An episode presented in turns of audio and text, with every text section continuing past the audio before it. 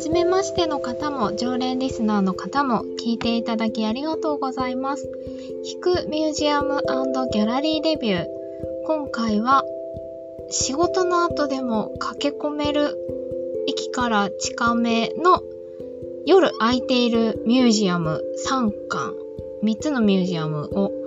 ご紹介したいと思います。と私自身も会社員だった頃はなかなかその仕事帰りに夜ミュージアムに行くっていうことが、あのー、すごい心の拠り所でもあったんですが、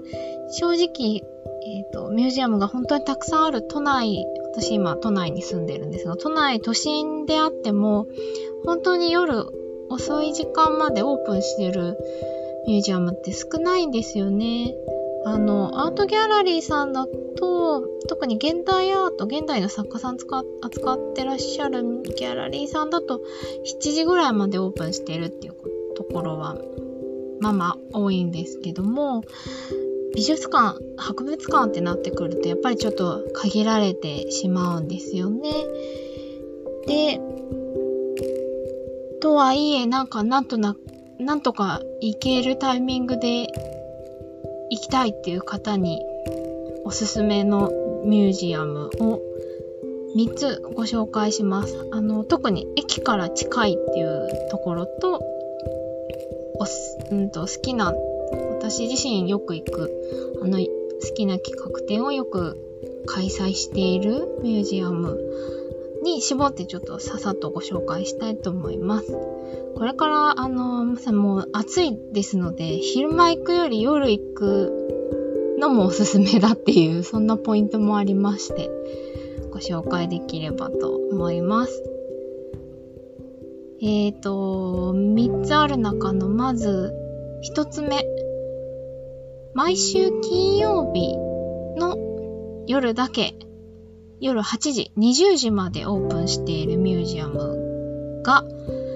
えー、アーティゾン美術館です。と場所は、銀座線、東京メトロ銀座線の京橋駅からすぐですね。あとは、えっ、ー、と、JR の東京駅からも八重洲側に出て、八重洲中央口八重地下を通って行ってもすぐ、割とすぐ、ちょっとまあ歩くか。ですね。あとは、えっ、ー、と、都営浅草線の宝町駅からも、ちょっと歩くとたどり着けます。アティゾン美術館は、えー、コレクションがものすごく充実しているミュージアムです。まあ、印象派作家、あとは近現代、明治期以降の日本人の洋画を描いた方、油絵を描いた方々の作品。すごく有名なのは、青木茂さんの海の幸っていう作品だったり、まあ他にもいっぱいあるんですけど、モネの睡蓮お持ちだったりとか、とにかくいっぱい、あの、すごい名品をお持ちです。で、現在は、え、ー、と、その膨大なコレクション群をベースにした企画展を開催しています。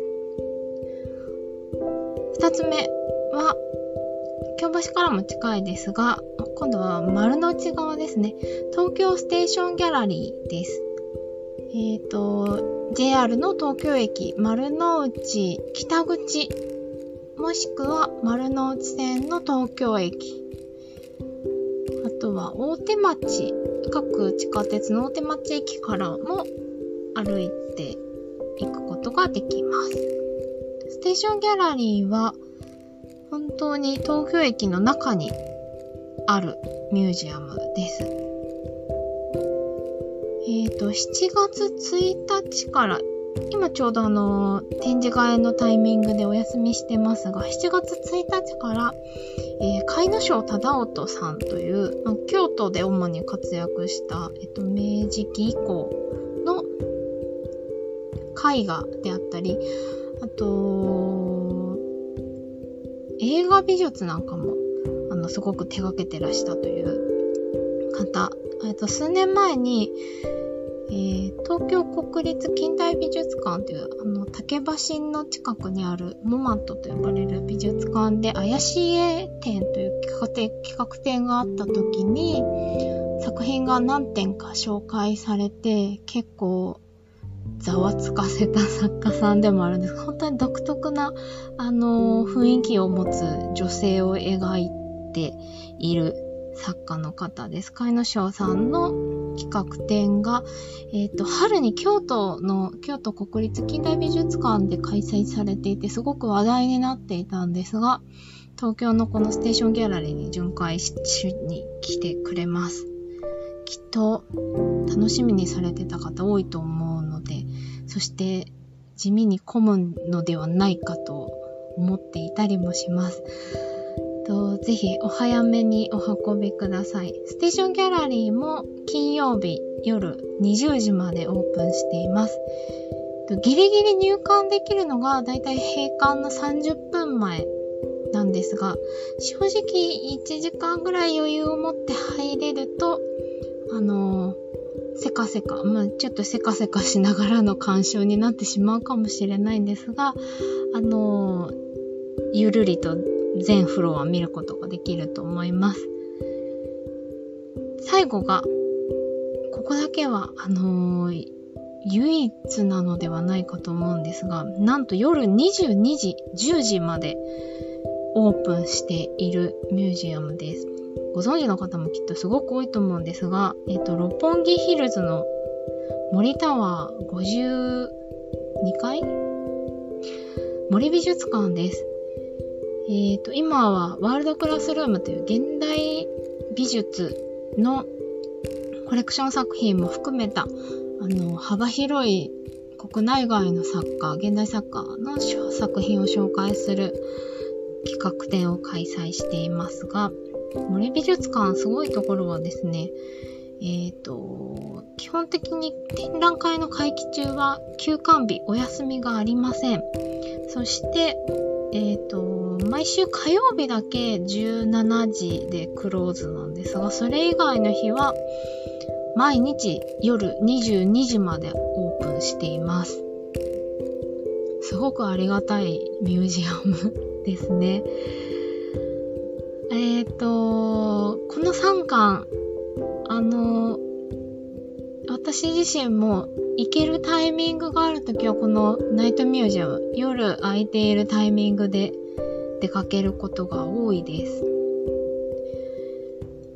割と、あのー、もちろん仕事を昼間してから駆け込めるっていうのもすごい大きいですが、金曜日夜、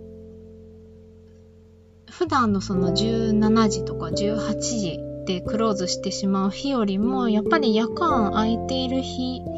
の、しかも閉館前1時間とか2時間ぐらいになってくると、本当に館内ゆったり、あの、空いてくるんですね。で、閉館間際は本当に人がいなくてですね、まあ、そりゃそうなんですけど、閉まってしまう30分前には新しい方、あの、新たに入館する方はいらっしゃらなくなるので、ということは、つまり、えっ、ー、と、展示室の順番、順路として最初にこう入り口付近でわーっとみんな見て、で、最後、出口付近でやっぱり混むんですけど、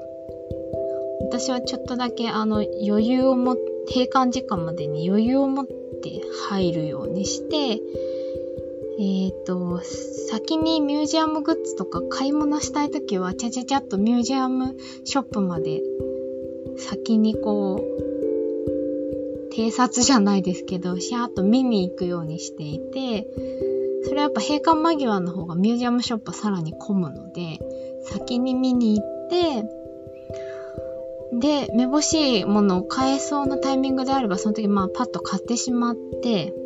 で、買ったものは、あの、自分の荷物、手荷物と一緒に、まあ、ロッカーに一旦入れといて、で、展示室をくるくるっと見て回ります。で、えっ、ー、と、ちょっとだけ余裕を持って巡って、最後のその30分とかもう一周するのが個人的な、あの、楽しみ方です。その、新たに入ってくる方がいないので、入り口付近からどんどん空いていくんですね。なので、一周見て回って戻ってくると、誰もいない感じにもうすでにその閉館30分前ぐらいからもうなっているんですね。なので、本当にゆっくりもう一度、あの、さーっと一回全部見た時に心に残った作品をもう一度ゆっくりじっくり、あの、誰にも邪魔されずに鑑賞できるっていう楽しめ方ができるんですよね。あの、ご紹介したアーティゾンも、ステーションギャラリーも、森美術館も、えっ、ー、と、2周見ることできます。あの、建物というか展示室の構造上、行って戻れないっていうミュージアムも時々あったりするんですけど、どのミュージアムもあの、フロアを行き来して、もう一度最初から見るっていうことはできますので、そんな楽しみ方もぜひ合わせてしてみると、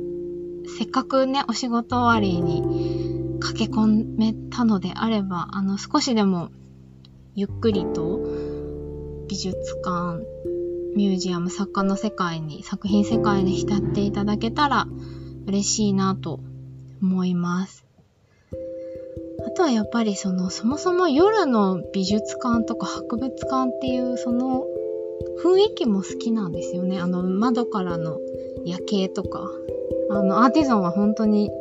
京橋の夜景がすごく綺麗に見えますし、昼間とまた全然違う